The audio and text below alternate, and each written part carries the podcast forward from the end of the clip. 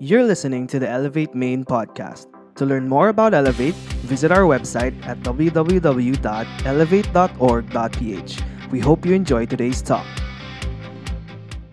Hello, everyone. It's such a joy to be back and to see you all here at our Saturday night service. Again, for those that this is your first time, you're our guest, we have something special for you, the SNS Lounge. And if you're not yet part of a small group, you know, here in Saturday, Saturday night service, we're really a community. But you can feel and experience the community through the small group. So please, Go there later, join a small group, sign up, and if you want to serve, you know, we have a lot, of, lot of ministry here as well. Again, JC mentioned earlier, we're starting this news, new series entitled Hashtag Worth It finishing well. Because, of course, our desire is not just for you to have a good start in your relationship with God, but for all of us to really finish well and finish strong.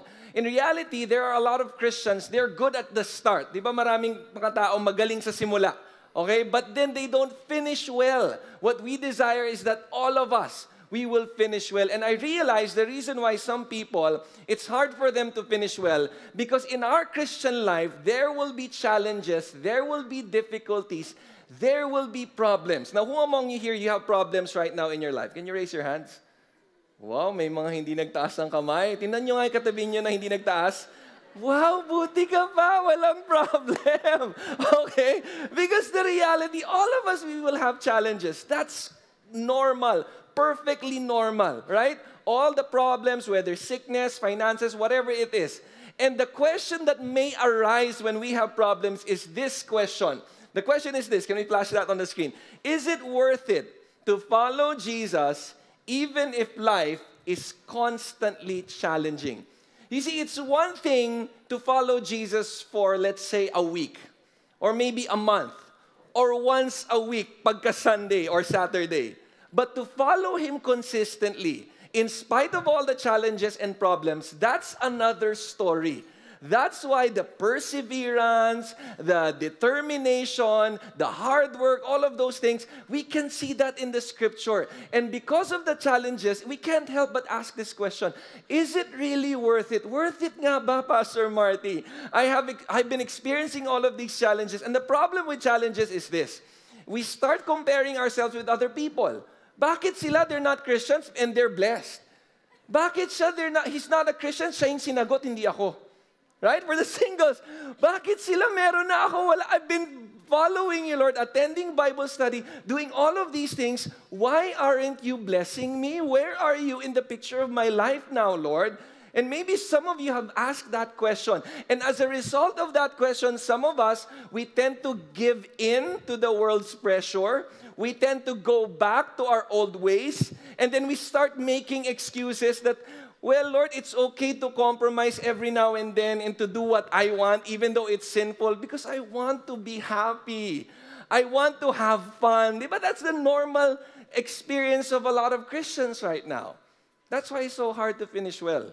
Because we start uh, asking that question is it worth it? Now, the good news is this series is still part of the bigger series, which is a character study. We've been studying characters, right? Last week we talked about Ruth, Naomi, and Boaz. So we're going to continue that. We're going to look at different characters in the scripture, in the Bible, how God worked mightily in their lives. In spite of their failures, in spite of their challenges, we see God work. What I love about what we have been doing for the past few weeks is when we study a script, a, a character in the Bible, somehow we can relate. Of course, we're not like David, we're not like Moses, we're not like Joshua and all of those mega Bible characters, right? But somehow they experience certain difficulties that is very relatable to us. And we can see how they responded and we can see God's work in their lives.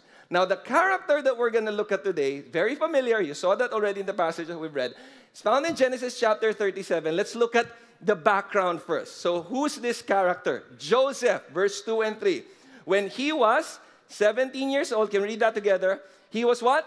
Pasturing the flock with his brothers. He was still a youth, along with the sons of Bilhah, the sons of Zilpah, the, his father's wives. Now, that background in itself, you can see that the family was quite, quite chaotic. It was quite confusing. Imagine growing up family, you only have one dad with four mothers, okay? Four wives. That's difficult. It's an imperfect family. Now, when you have stories like this, the Bible is not saying you copy it. Sa mga husbands dito, don't make that the application in your life. O, tinan mo, honey, pwede palang apat na asawa. And that's not the lesson here, okay? This one is what you call a descriptive passage. It was just describing history. In spite of the imperfections of Jacob and his family, in spite of all of those wrong decisions, God was with them. He was gracious. But God, his, his desire is for all of us to follow Him and to follow His ways. And of course, in today's generation, He wants us one wife, one husband. Okay, now going back to this, what happened to that? Joseph, in the next part of the verse, brought back a bad report about them to their father. You know that phrase, bad report? The Hebrew description there is para siyang, ano siya, very negative or evil yung description. In other words, maghilig siyang mangsumbong. Do you know a family member na laging nagsusumbong? Okay? So, ganun si Joseph. Maybe he was naive, maybe he was quite proud because he was the favorite son. But regardless, that was what he was doing. And as a result of that, of course, Israel, or we know as uh, Jacob, loved Joseph more than all of his sons. Again, another wrong thing that you can do in a family. So for the parents who are here, Please don't have favorites, okay? I have four wonderful kids. I have favorite, three favorite boys and one favorite girl, okay? So I have one girl and three boys. But don't play favorites.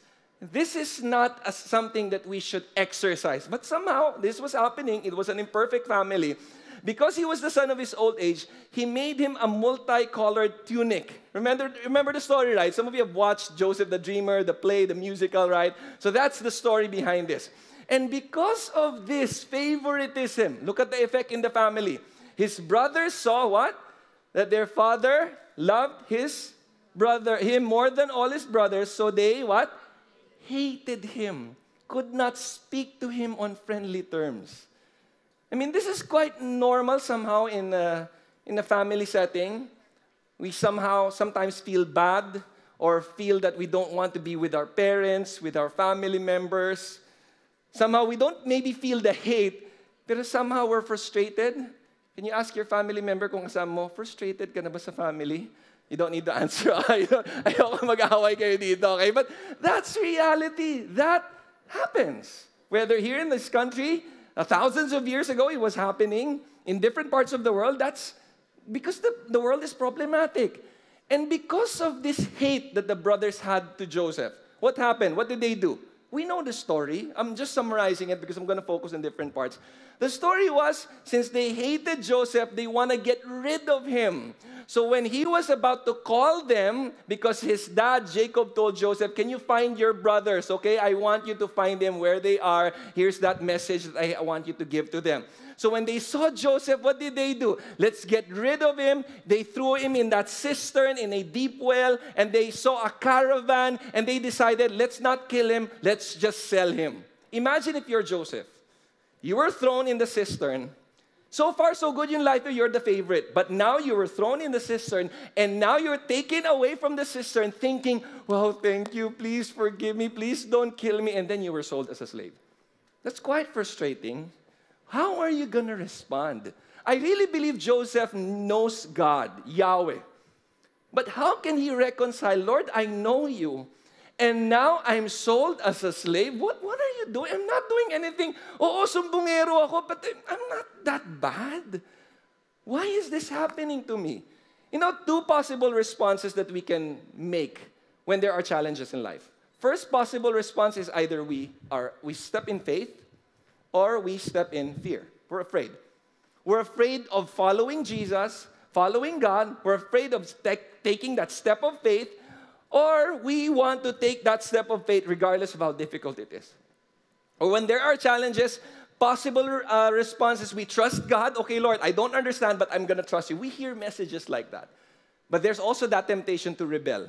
Why? Because we have unanswered question. God, hindi mo naman sinasagot yung questions ko eh. Answer my questions and I'm gonna follow you because I don't understand.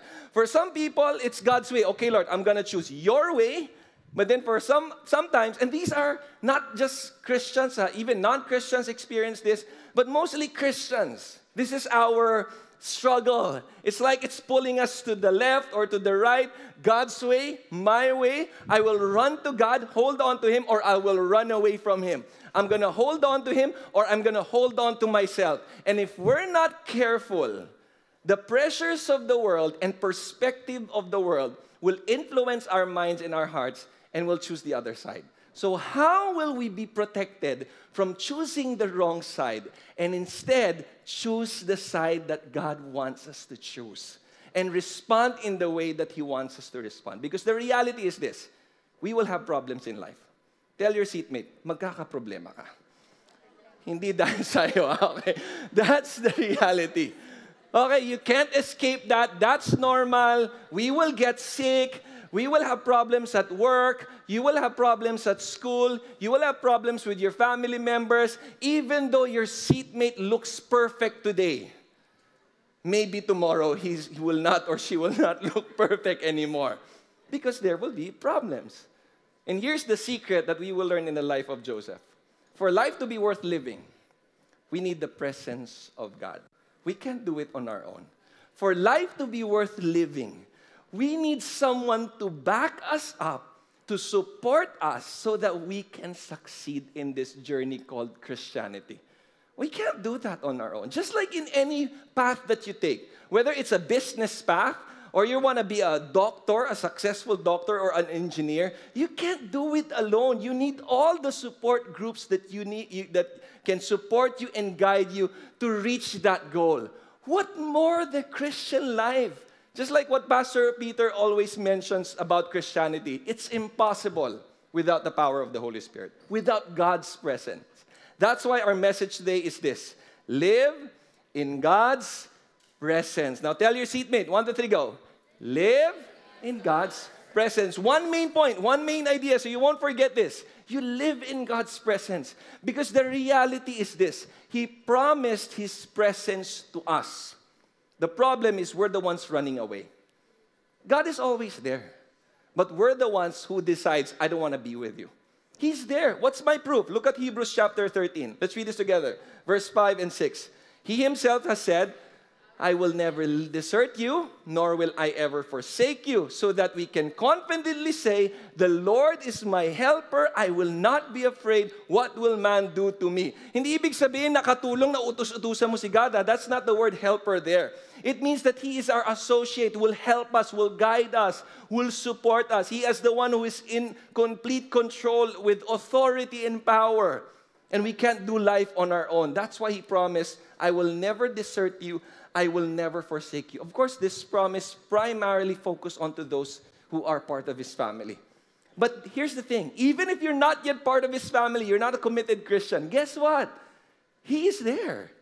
There to convict, there to rebuke, there to guide you to the truth. He is always there. But the good news, if you're a follower of Jesus, look at the next verse, John 14, verse 23. Let's read this together. Jesus answered and said to him, If anyone loves me, he will keep my word, and my Father will love him. And look the promise. We will come to him, the Father, Son, the Holy Spirit, and make our abode. He will stay in us. That's the presence of God, the Holy Spirit. That's why the second most important message after hearing about the gospel of Jesus Christ, do you know the second most important message? Is the Holy Spirit.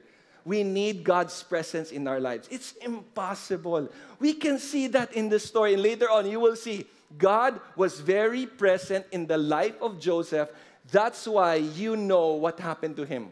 That's why he became successful. That's why God was with him. It doesn't mean you won't, you won't have problems. But in spite of the problems, the power of God will be with you. So, what does that mean when you live in God's presence? It means, here's the definition it means that we are aware that He is here, that He sees us, He knows us, He desires to help us. I love the word aware. And I realize the reason why we need to talk about this because our tendency sometimes is to hide our sin. Right?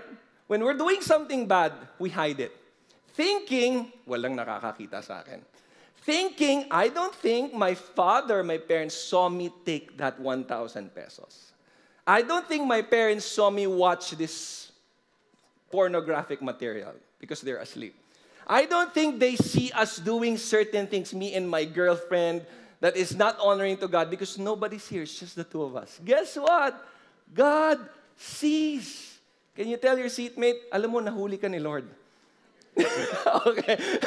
I know. Seriously.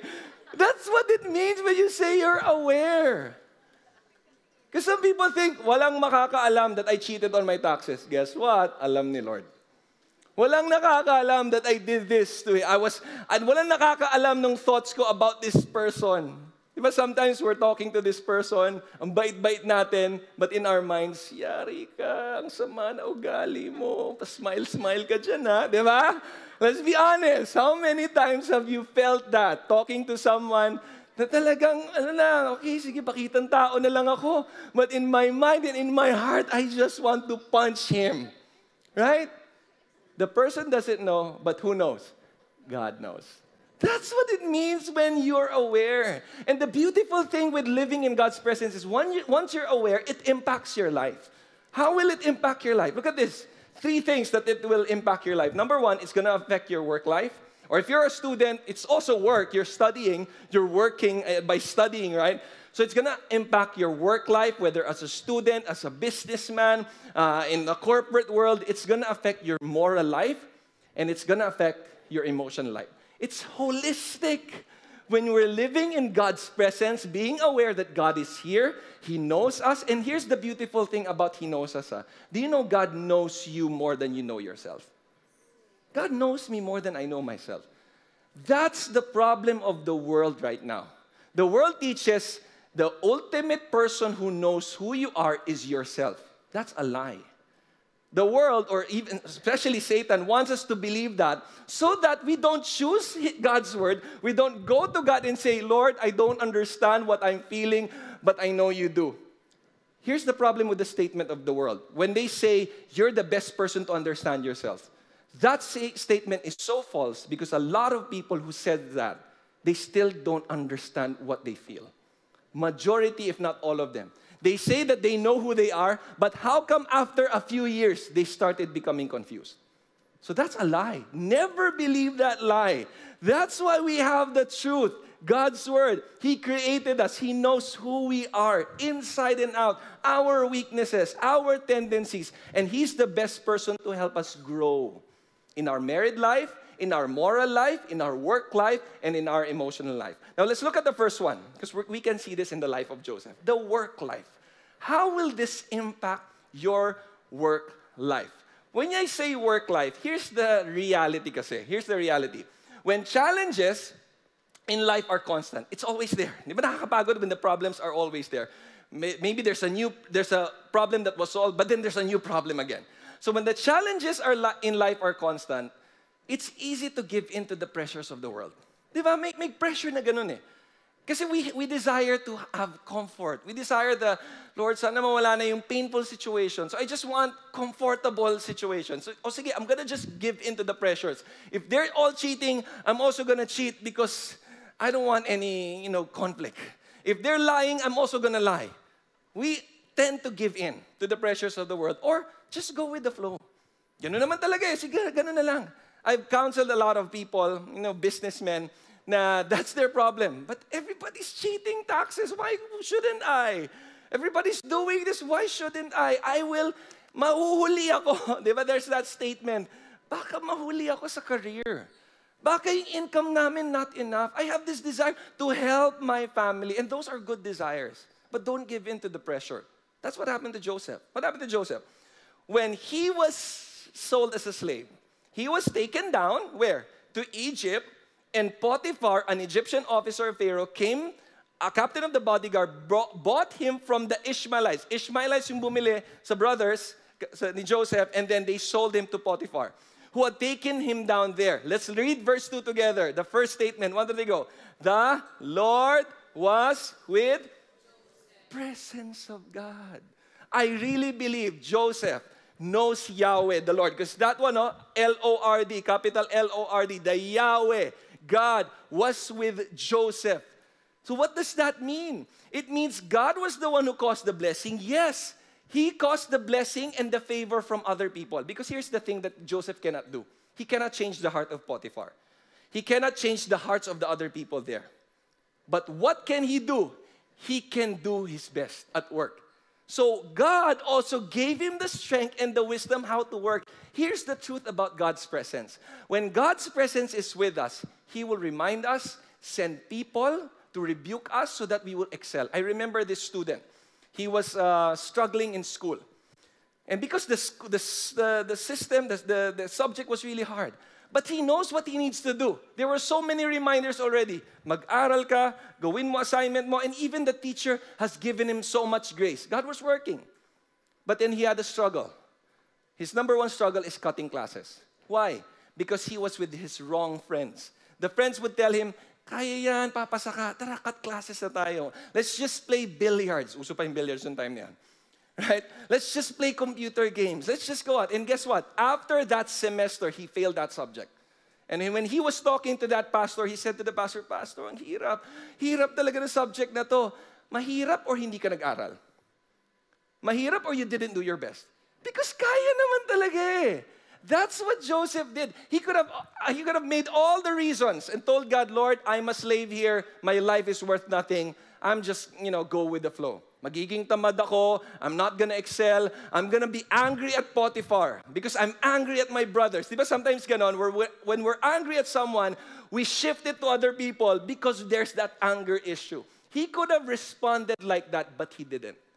Why? First, the Lord was with Joseph. The Lord was giving him favor. But at the same time, the Lord was reminding him, You have to excel. So, what happened afterward? Look at verse 3. Now his master saw that what? Now his master saw that the Lord was with him and how the Lord caused all that he did to prosper in his hand. You know what I realized? Joseph modeled to Potiphar how to follow Yahweh. And at the same time, most probably Joseph told Potiphar he's worshiping Yahweh. Maybe they were praying because Egyptians, they have many gods, right? So Potiphar maybe was telling Joseph, oh, you pray to this God. And then Joseph said, sorry, sir, may iba po ang God. My God, his name is Yahweh, and I'm worshiping him. And somehow, that surprised Potiphar. Okay, okay. And somehow, because of that, you know, because Joseph was saying that and he was living that kind of life, excellent life, Potiphar was amazed. And Potiphar experienced the blessing too. Look at the next verse, verses 4 and 5. So Joseph found favor in his sight and became his personal servant. Imagine, he told Joseph, Ang galing mo, Joseph, you're now my personal servant. Imagine that. That's the presence of the Lord. And look at the next part. He made him overseer over his house. All that he owned, he put in his charge. All the money. Okay, you take care of this, ha? O itong cellphone ko, tago mo, ha? Of course, walang cellphone. But you get what I'm saying, okay? And then what else? It came about that from the time he made him overseer in the house and over all that he owned, the Lord what? Look at the blessing. Bless the Egyptian's house on account of Joseph. Thus the Lord's blessing was upon all that he owned in the house and in the field. Imagine this. The impact of your work ethic and your excellence because you're serving God is not just for you. The impact will also be for other people the impact will also be for your family. And the vice versa is true. If you're not working hard and working for the Lord, the impact can also be seen. The negative impact will also be seen in your life, in your family's life, in your finances, in your career, in other people. Kaya tama yung sinabi ni Paul sa Colossians chapter 3. Let's read this together. Colossians chapter 3, 1 to 3, go. Whatever you do, do your work heartily as for the Lord rather than for man. I love the word heartily.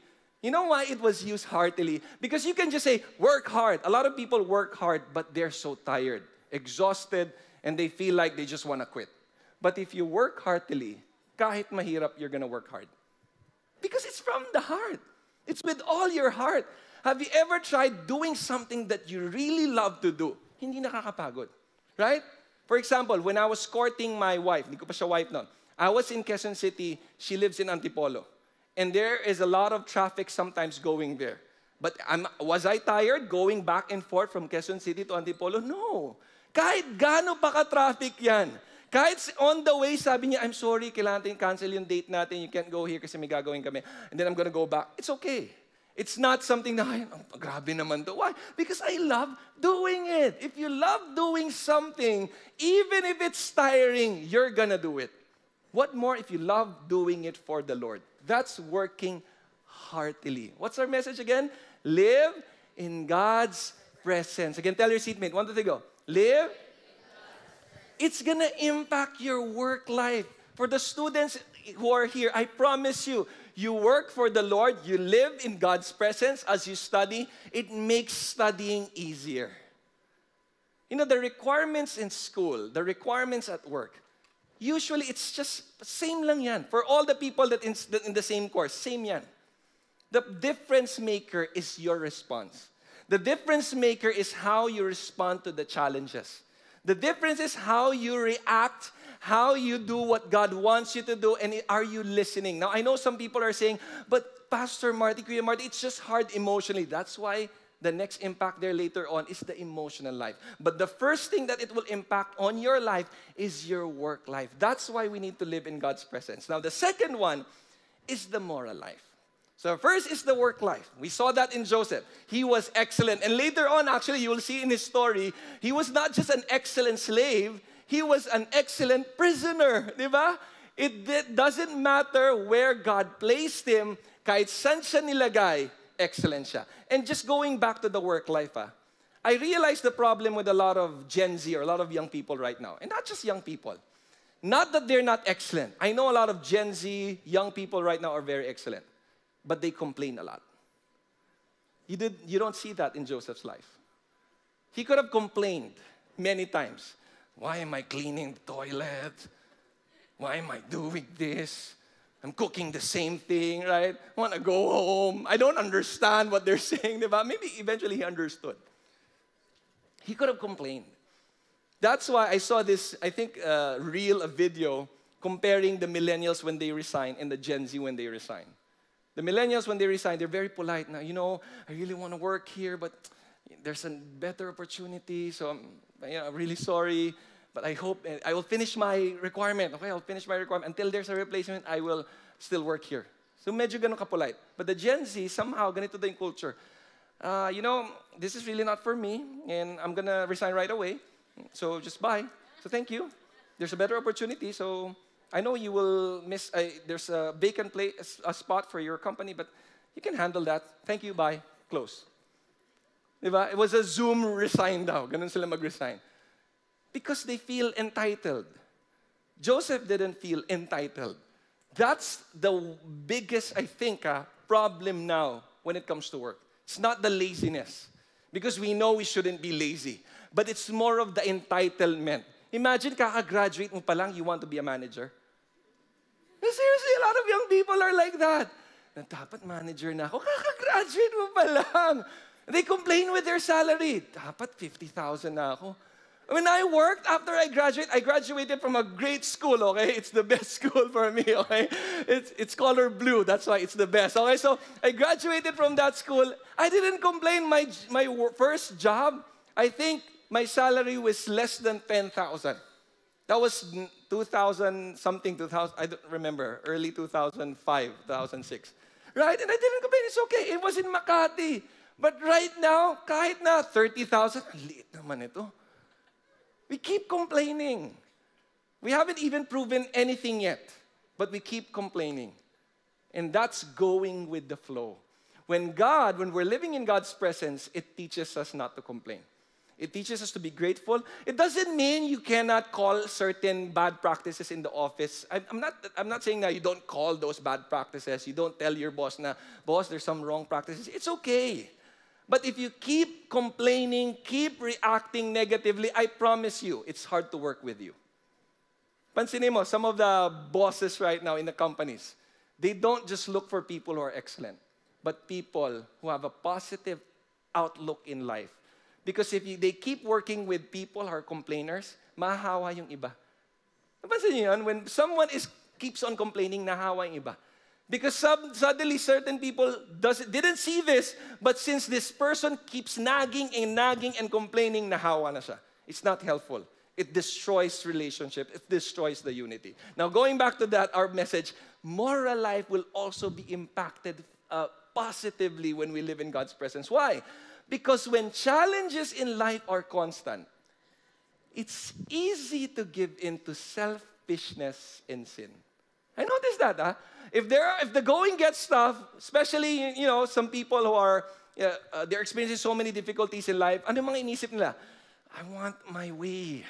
Can I just cheat right now? Can I just do this immoral act right now? Because I just want to feel good. I just want the happiness, the joy. Can I just watch pornography right now because I just want to feel good? That's the problem when there are challenges. That's why I like what Joseph did. Because Joseph was excellent, okay? He was working really hard. Pero may problema si Joseph. What was his problem? Look at the next verse. 39 verse 6, 7. 1, 2, 3, go. Now, Joseph was, yan. Can you look at your seatmate, the guy? Can you ask your guy seatmate, problema mo ba yan? Yan, di ba? Because that's his problem. You know, sometimes, mahirap talaga maging pogi. Yan yung nangyari kay Joseph.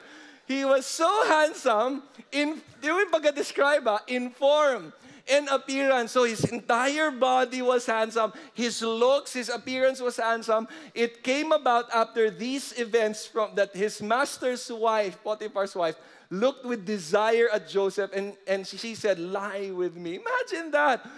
And he was away from his family. You know, it's easy to give in in this situation. You know why? You don't have a D group. May D group ba siya? Wala. Does he have a church? Wala. Can he text someone? I'm tempted right now. Wala. There's no one to text. There's no accountability partner. But he has the greatest accountability partner. What did he say in verse 9? There is no one greater in this house than I. He has withheld nothing from me except you because you're his wife. How then, look, could I do this great evil and sin against God. That's living in God's presence. I know a lot of people struggle with pornography because we have this mindset na wala naman nakakakita eh. That's why the main message is live in God's presence. Why? Because before you watch that, you have to think somebody is watching. Not my mom, not my dad, but God is here. He is aware before you cheat on your taxes, before you commit that adulterous act, before you commit any of those evil things, you have to ask yourself somebody is watching. Who is watching me? God is the one watching you. And if you're aware with that, I promise you, it's going to protect you from unnecessary actions, evil actions, evil intent. That's why living in God's presence is very important. And look at what happened to Joseph. He didn't just say this once or, or, if, or somehow flee from Potiphar's wife once. He did this constantly. Why? Look at the next verse. As she spoke to Joseph, for how often?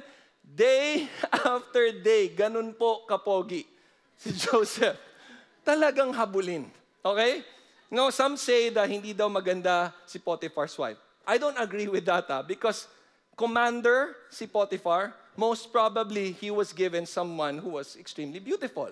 So most probably beautiful si Potiphar's wife, but solid lang yung stand. Again, if you're Joseph, you're there, nobody sees you, you can just do what you want. That's why sometimes, ito just, just my personal conviction regarding this, when young people decides to go abroad to work or to study, I have, I'm nothing against that. But you have to make sure your relationship with God is solid. Because I've seen many times young people working abroad running away from God. Young people having all the money that they have in this in, because of the, the, what do you call that? Because of the salary and all of those things. But guess what? They're far away from God. What happened? Okay, they're far away from God. So that's just my reminder for the parents. I know that you have that dream working in the US, working in Europe, working in Australia, in different parts of the world, but make sure that you're living in God's presence and you know how important that is. Now, look at this God's protection. Look at, let's go to the next slide. God's protection from sin and evil is always available. I promise you. I know all of us were tempted, but God's protection from sin and evil is always, it's always there. Problem natin, we're not just foc- we're not focused on him. That's our problem. How do I know it's always there? 1 Corinthians 10, clear na clear, verse 13. No temptation, I'm just gonna read this. There you go. No temptation has overtaken you, except what? Something common to mankind. So everybody's tempted. You're not the only one tempted with that sin or that temptation. But God is what? Faithful. He's, he will never leave you. That's His promise. He's always faithful. He will not allow you to be tempted beyond what you are able. Imagine that. But with the temptation, what did He promise? Provide what? There is always a way of escape. I remember this guy, he committed adultery. And when he was reflecting on his sin, he noticed there were always windows to escape. There were always doors to open so that he could escape the adulterous relationship. He could have avoided it, but he decided to focus on the sin. He decided to focus on the pleasure. There's always a way out. And also, there's always the power to endure it. Because some people are saying, I know there's a way out, pero lakas ng temptation. Yes, malakas yung temptation. But what did the Apostle Paul say here, the last part? So that you will be able to what? Endure it. That power from the Greek word is dunamis, where you get the word dynamite. So when I was reflecting on that passage, how can you have the power to overcome sin? And I realized we can't. But who has the power? God. That's why what's our message? Live in God's presence. That's why we need God's power, especially in our moral life, because the temptation in this world is real, it's strong. We can fight it on our own. That's what Joseph did. He was tempted so many times every single day, but he kept saying no, kept saying no. He ran away, and eventually, after running away and leaving, you know, his garment, what happened to him? Potiphar's wife told his husband, her husband, she spoke to him with these words The Hebrew slave, yung pogi, this is what he did to me. You brought to us, came into me to make us sport. Look at this garment. It's linen garment. It's here. I raised my voice. Wala naman, hindi naman niya ginawa yun. But nobody saw it, right? Screamed. He left his garment beside me and fled. Imagine he did what's right and he was treated unfairly. What happened after this? Potiphar got mad, threw him to the prison. Unfair naman, Lord. And that's why some Christians, they start going back to the question, is it still worth it to follow you? Because I, I did it already. I, I've kept fleeing from this girl. It's not my fault ginawa mo ko pogi, Lord, but Lord, I did it naman ah. Why aren't you, why are you allowing me to be in prison? That's so unfair. And in this time, he could have, you know, just did what he wanted to do. But let's look at verse 21. The Lord was with Joseph and extended kindness to him and gave him favor in the sight of the chief jailer. Imagine, even in prison, God was with him. The presence of the Lord gave him the favor from God. Other people were amazed by Joseph because he was still excellent. In other words, when he was there in the prison cell, he decided, I'm going to be the best prisoner for you, Lord. I mean, who does that? I don't know anyone who's in prison na, gagalingan ko. You're in prison. They know you did something or you, they think you, they did, you did something bad. So just live that kind of bad life. But no, he, did, he decided, no, I'm going to be good here. How good was he? The chief jailer committed to Joseph's charge, verse 22. Chief jailer committed to Joseph charge all, can we move to the next slide? All the prisoners who were in the jail. Imagine that. He was the head prisoner, right? Because he was so good, he gave him the opportunity to, to lead. Okay, you know. And I really believe, here's the thing, I really believe the reason why the warden decided to put him in charge, because the other prisoners was fond of him. The other prisoners really saw him as a kind person. The other prisoners saw him as someone that's excellent, that they can trust. How do we know? Look at this. The chief jailer did not supervise anything under Joseph's charge because what? The Lord was with him. Here's one thing that was not in his control the heart of the warden and the heart of the other prisoners. He wasn't in control of that, but he was in control of how he would respond. So he kept responding in love, he kept responding in grace. The Lord made him prosper in the prison cell, not with money, but with his influence. And the other people were very kind to him. To the point that what happened, look at how kind Joseph was. Ah. This is one proof that he was kind. The two of the king's official was put to prison. The chief, uh, the baker, and the cupbearer. They were in prison and they saw that they, Joseph saw them very sad. So when Joseph came to them in the morning and observed them, behold, they were dejected. Look at how caring Joseph was. He asked Pharaoh's officials, the baker and the cup, old, uh, cupbearer, who were with him in confinement and his masters, why are your faces so sad today? In other words, ganyan si Joseph in the prison cell. He was not just uh, uh, uh, applying the rules or making sure that there's order in the prison cell. He was also concerned with the welfare of all prisoners. He wouldn't have done that if he wasn't concerned. That's why he found favor amongst all of these people. That's the moral life of Joseph. He wasn't just fleeing away from sin, but it also involves how he responds to people, his integrity, his kindness, his honesty, that people could trust him. And then eventually, the two cupbearer and the baker told their dream. That's why they were dejected and they interpreted. Joseph interpreted the dream. In verse 8, he said to him, We have a dream. There is no one to interpret it. Then Joseph said, There's God. I'm worshiping God. He can interpret your dream. He told the dream, and eventually, he told one of them, especially the cupbearer, keep me in mind when it goes well with you. Ah, Huwag mo kong kalimutan, please. Because do, do kindness by mentioning me to Pharaoh to get me out of this house because this is not, I don't deserve this. I was kidnapped from the land of the Hebrews. Even here, I have done nothing that they should put, have put me into this dungeon. I don't deserve it, but please, just tell Pharaoh about this. So imagine the hope that he has. He was being kind, he was doing these things. And you know what I realized? Look at the statement people will notice a different kind of love from us because of God's presence. If God's presence, if we are aware of that and we're living in God's presence, we will love differently.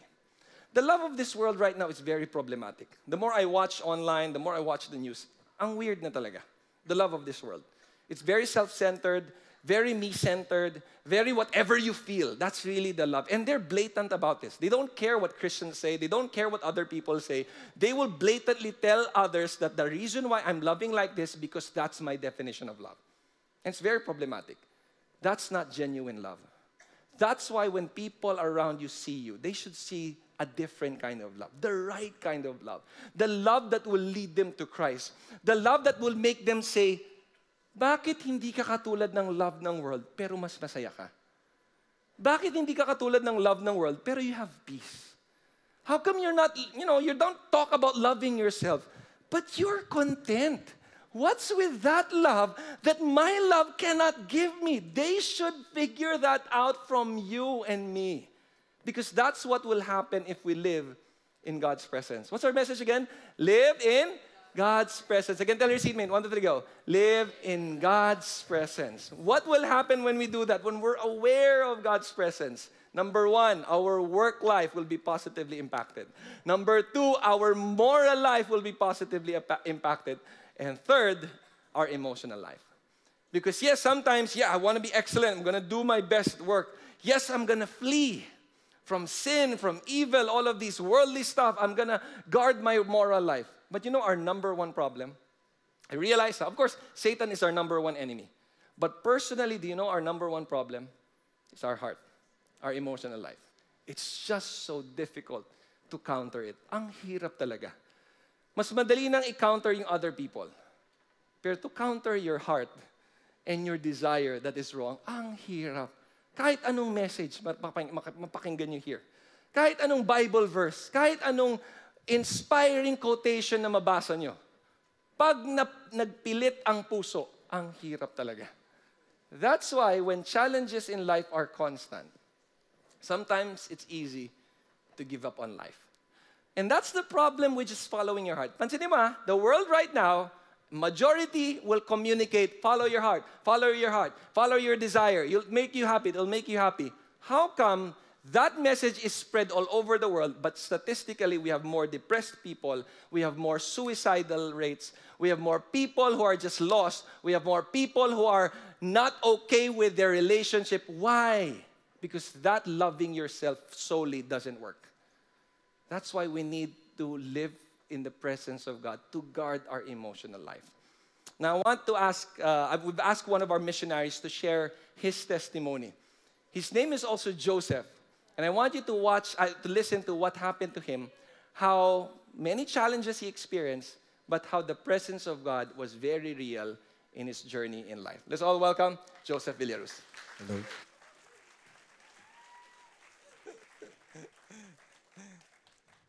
Hello. Ayun. So, hindi po ako yung Joseph dun. So, lesser. anyway, so, yeah, here you go. So, at the young, of, young age of 13, I accepted Jesus to be my Lord and Savior and committed to be, uh, committed to be discipled by Kuya Marty. I actively participated in ministry and took on leadership roles, but I soon realized that serving Jesus wouldn't always be smooth sailing. Problems and struggles came my way, causing me to question my decisions and, con- and contemplate on giving up. So, one of the toughest hurdles I faced was my family. Know, my father's gambling addiction led us to financial hardship. I witnessed my mother's daily struggle to make ends meet, and it created a deep sense of resentment towards my father. At one point, he, he even attempted suicide, which led me to question why God would allow this. I doubted God, uh, how God could work in our lives during those difficult times, and the thought of quitting ministry crossed my mind. After college, I entered into the more, after college I entered into a moral relationship with serve while serving in church. I was torn wanting to quit the ministry because of my sin, but God didn't allow me to give up. He intervened by leading me to transfer to CCF and I was reconnected with my D group leader. I felt God's loving protection as he kept me in the Christian community and did not allow me to stray away. God used my D group leader and friends in CCF to lead me to repent of my sins, to restore my relationship with God, and to keep on moving, uh, keep on serving. I felt like I was given a fresh slate as I serve uh, God again in the youth ministry. This ignited, my, this ignited my passion and burden to invest my life in bringing young people to God. Eventually, God led me to leave my 10 year career in photography and, and to serve Him full time in Elevate as a campus missionary. So my journey as a campus missionary has been amazing, has been an amazing journey, but it was not without many challenge, not without challenges. As a campus missionary, no, of course, financial struggles and doubts about my purpose in my life arose. arose, yeah, arose. Okay, so sorry. So I compared myself to other campus missionaries and leaders with greater skills.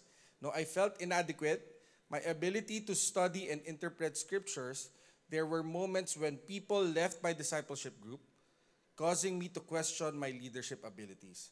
Despite my insecurities, God patiently encouraged me not to give up, to take away the focus from myself, and to, and to instead keep my focus on Him. God's grace helped me persevere and deal with my insecurities.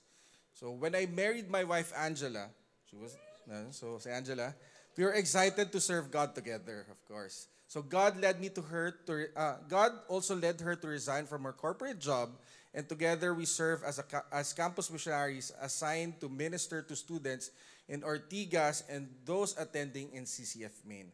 So nothing compares to the joy of fulfilling God's purpose of, for our marriage. So as we serve God together, we witnessed how God grew the ministry he, entrusted to us and how he multiplied the disciples under us exponentially. So, however, no, people started attributing the success of our ministry solely, solely to her abilities.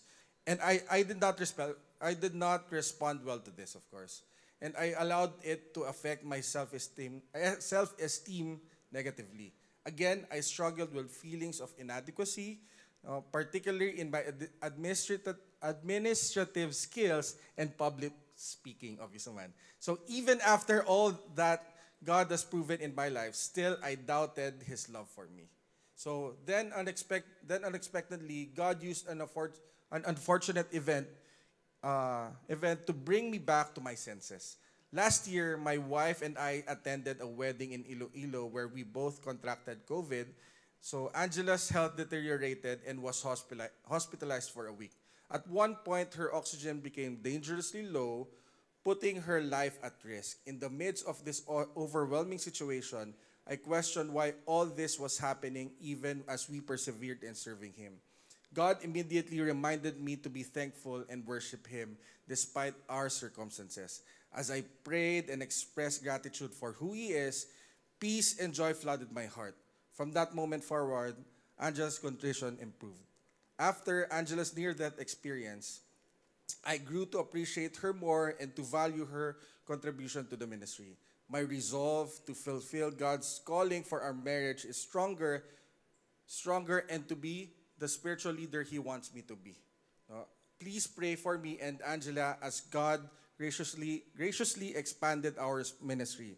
So right now, we are taking care of 70 D group leaders and 70 D groups, all who are part of 17 colleges in all.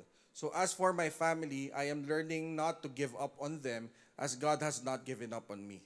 Slowly but surely, I can see God's work in my dad's life as he seeks to surrender his gambling addiction.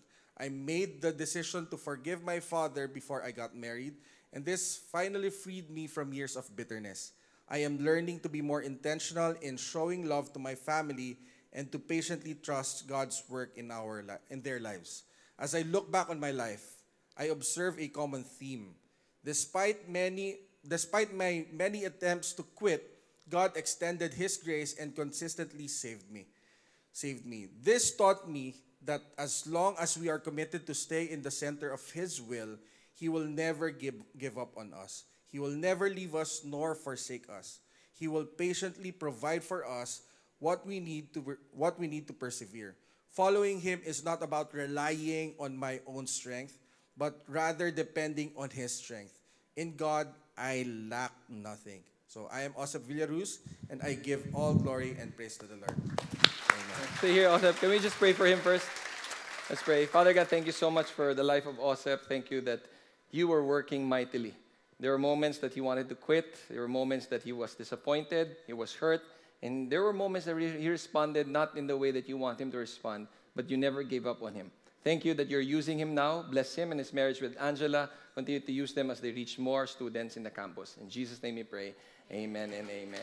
So the reason why I asked him to share, because not just because Joseph yung name niya, because there's, that's another story of a Joseph.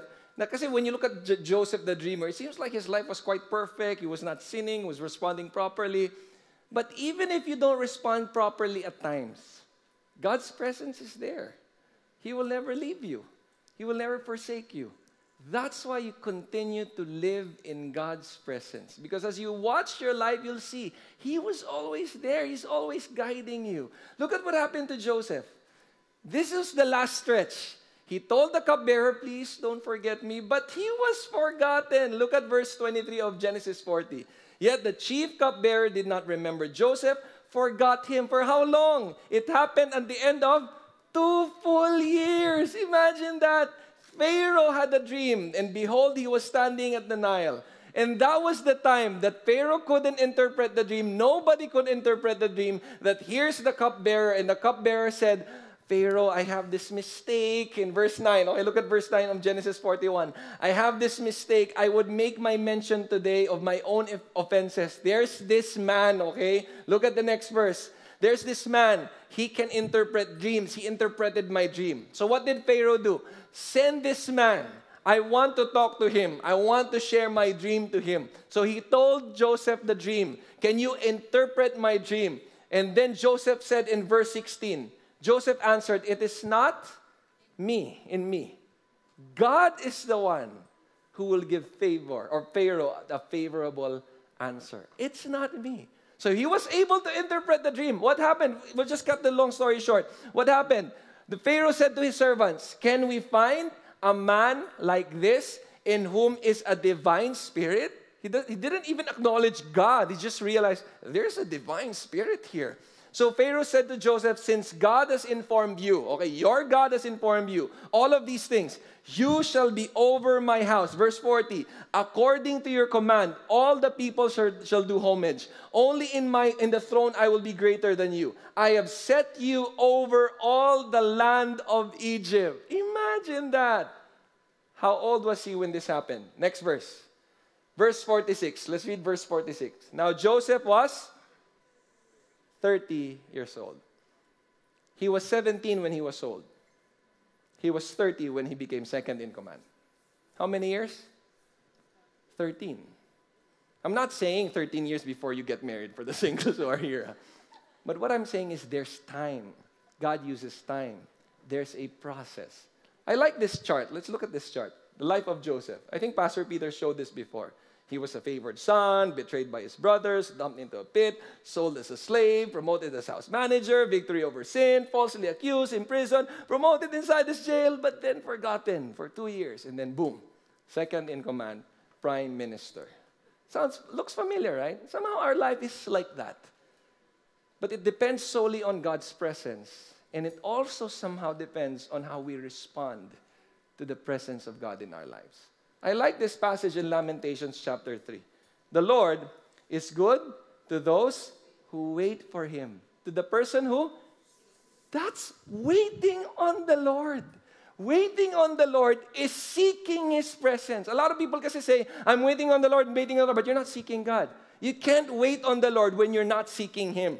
Because when you're waiting on the Lord, you're saying, Lord, I'm just seeking your will. Because as you seek your will, He's going to guide you. I promise He's going to guide you step by step. He's going to send people to remind you, He's going to send people to direct you. That's God's work and His presence in your life when we wait on the Lord. What's our message again? Live in God's presence. Imagine how God impacted the life or the emotional life of Joseph. He could have given up because he was in prison and forgotten but he responded emotionally well.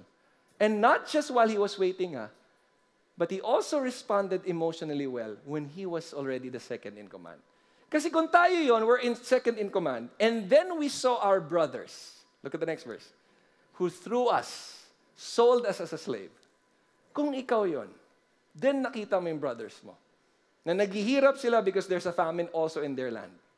Kung ako yon, ay yari kayo sa akin binenta niyo ako ah. And I noticed the struggle of Joseph ah, kasi when you read the story, he really struggled. There was that conflicting emotional feeling. Will I reveal myself? Will I not? And then he wanted to see his other brother, right? Benjamin. He wanted to see his other brother because Benjamin wasn't there. So he wanted to see. He wanted to test his brothers. He put money on their sacks. I mean, that's the story. So maybe he was conflicted. He was struggling. What will I do? What will I do? Kasi mahirap naman talaga. You know, one of the hardest things to do, especially in, in, in your emotional life, is to forgive. It's one of the hardest things to do. Because I know one of our challenges for a lot of us who are here, some people have hurt you. And maybe until now, you haven't forgiven that person. This was a greater pain for Joseph. He was sold. But eventually, he revealed himself. What happened? In verse 3 of chapter 45, Joseph said to his brothers, I am Joseph. He was crying, he was weeping. Is my father still alive? His brothers could not answer. And eventually the father came. The father, there was were forgiveness. They were hugging each other. They all moved to Egypt. And then one day, look at the, what happened here. They were blaming themselves. They were saying, Why did we ever sold you as a slave? And then what did Joseph say? Because you sold me here, verse 5 and 6. Let's go to verse 5 and 6. For God sent me what? Before you to preserve life. For the famine has been in the land these two years. God sent me here to preserve life. And even in verse 9, God has made me Lord of all Egypt. Come down to me, do not delay. And verse 50, chapter 50, verse 20, 21, we read this earlier. Look, let's look at verse 20. You meant, let's read this together. You meant evil against me, but God meant it for good. Change of perspective. You know, I realize one of the biggest uh, impact in your life when you're living in God's presence is to change your perspective and help you forgive those people who have hurt you. Because when we're hurt, it's so hard to think straight. Hirap. Hurt ke. You got disappointed eh. You're so hurt, you're so bitter, it's hard talaga. Only the presence of God can soften that hurt, that pain, and give you a better perspective and eventually help you forgive. The good thing with this story is, of course, they were reconciled. But I know some of your story you've forgiven, but you haven't been reconciled. Because it takes two to experience reconciliation. But here's my challenge in you. What's our message again? Live in God's presence. Don't give up reaching out, especially to your family members. Don't give up praying. I know it's tiring because your husband is not changing, your wife is not changing, your kids are always like this. I know it's tiring, but never give up praying because God's presence is with you. When you live in God's presence, what happens? It will impact your work life, it will impact your moral life, and it will impact your emotional life. As we end, I want us to see what happened here. I want us to see something that maybe we haven't discovered while reading the story of Joseph. Because I realize in every difficulty that we face, look at the statement, in every difficulty that we face, there's always, can we flash that there? There's always a treasure waiting for those who are living in God's presence. There's always a treasure. As you wait, ah, let me show you the treasures ah, in the life of Joseph. He was the favored son, right?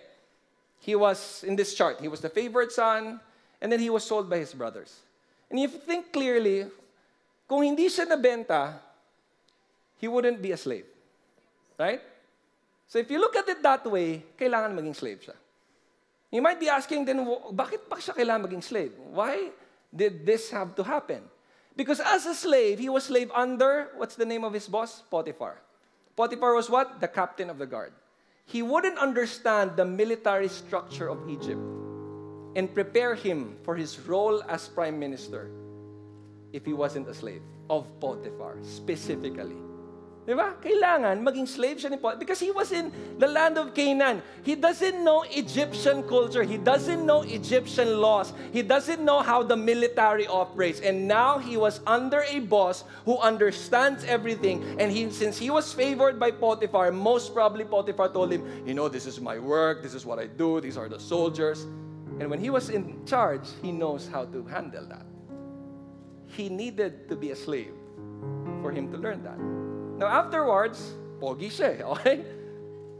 And then he kept fleeing. He was kept on doing what God wants him to do. And then he was falsely accused. If he wasn't falsely accused, if he didn't, if he gave in, wala to, he wouldn't be in prison. Maybe he was living his life silently and secretly having this affair with the wife of Potiphar. But he gave, he didn't give in. He was faithful to God. He was thrown into prison. And if wala siya sa prison, he wouldn't have met the chief cup bearer. And lang yon. The good thing in prison is he knows the normal people of Egypt.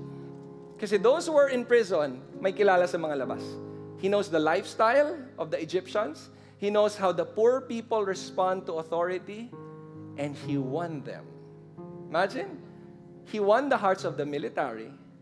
He won the hearts of the normal people which makes him qualified to lead Egypt.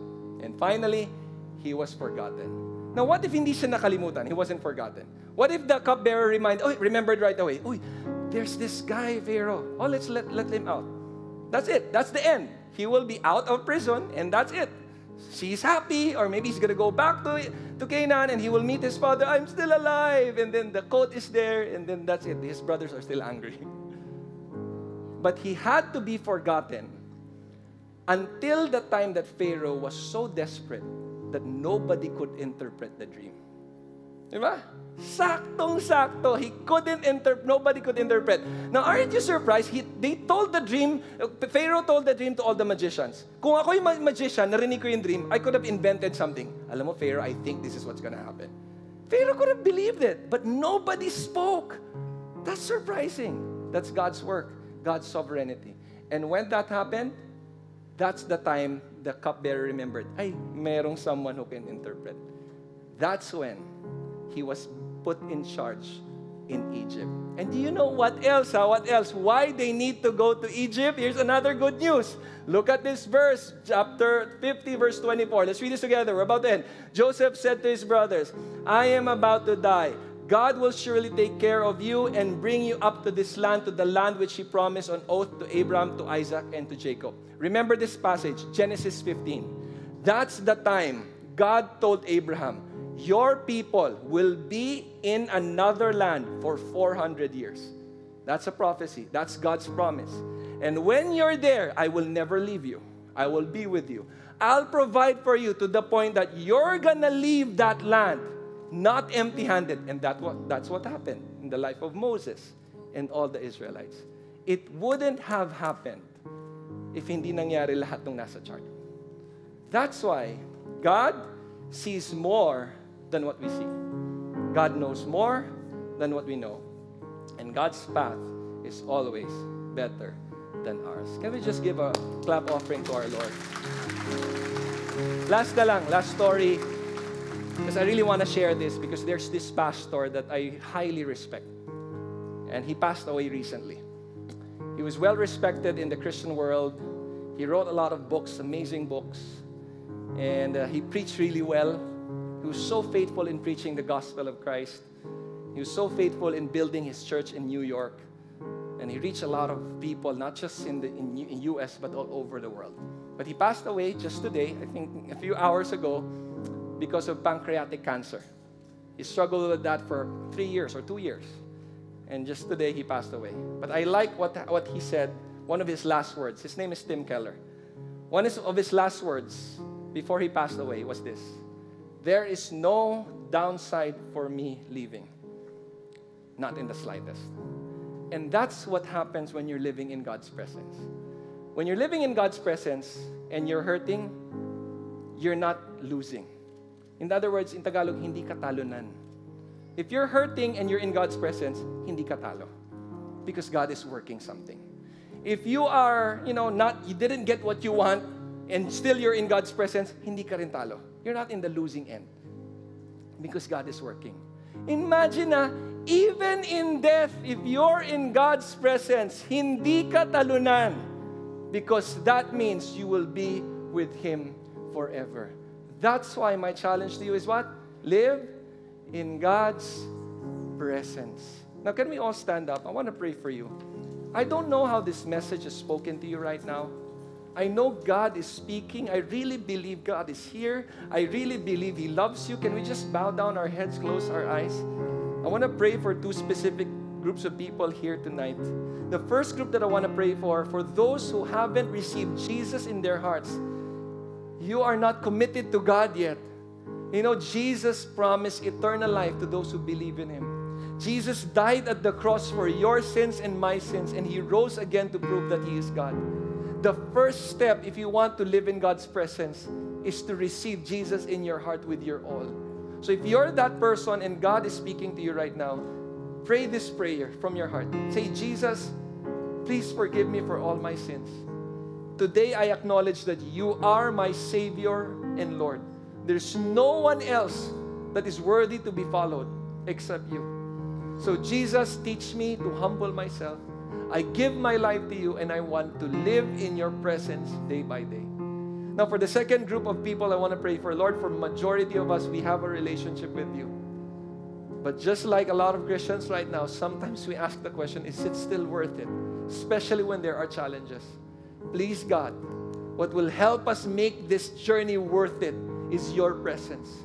Because you're the ultimate blessing so, dear God, please help us to stay always side by side with you in your presence, being aware that you are with us. Your presence is here in our lives. You're there never to leave us nor forsake us. And even if we have failed many times, you're there to give us second chance, third chance, fourth chance for us to live the life that you want us to live.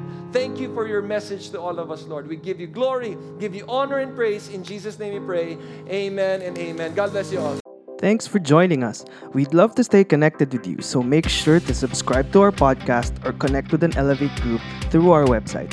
See you at our next podcast.